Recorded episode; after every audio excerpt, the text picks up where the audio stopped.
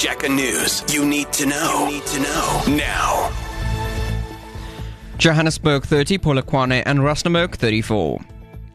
The E F F in Gauteng says residents are reliant on private security firms due to the collapse of police.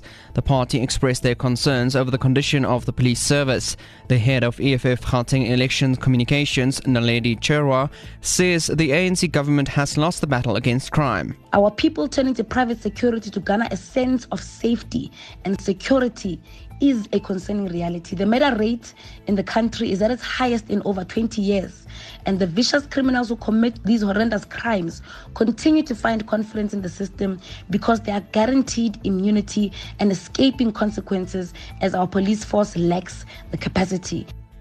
She also dismissed Premier Panyaza Lesufi's crime wardens as an election tool. The Premier Panyaza Lesufi inserted his efforts in creating an unsustainable security measure with Ama Panyaza that are meant to combat crime without any legislative responsibility.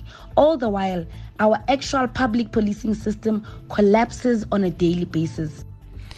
Job creation, building an inclusive economy, defending democracy and the building of a better Africa and South Africa. These are some of the highlights that A N C President Ramaphosa has touched on during the party's manifesto launch. He says the A N C plans to create more than two million new jobs.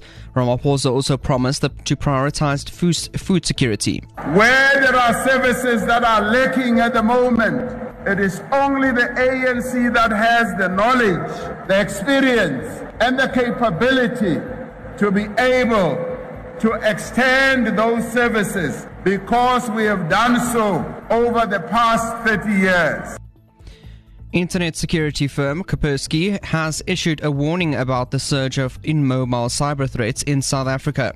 Reports indicate a one hundred four percent increase in mobile threats from twenty twenty-two to twenty twenty-three, with Android devices particularly targeted.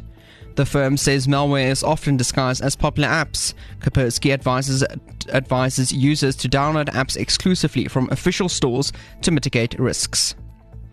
And Britain's ruling Conservatives suspended their former, former deputy chairman from the parliamentary party after he refused to apologise for saying London's Labour mayor Sadiq Khan was controlled by Islamists.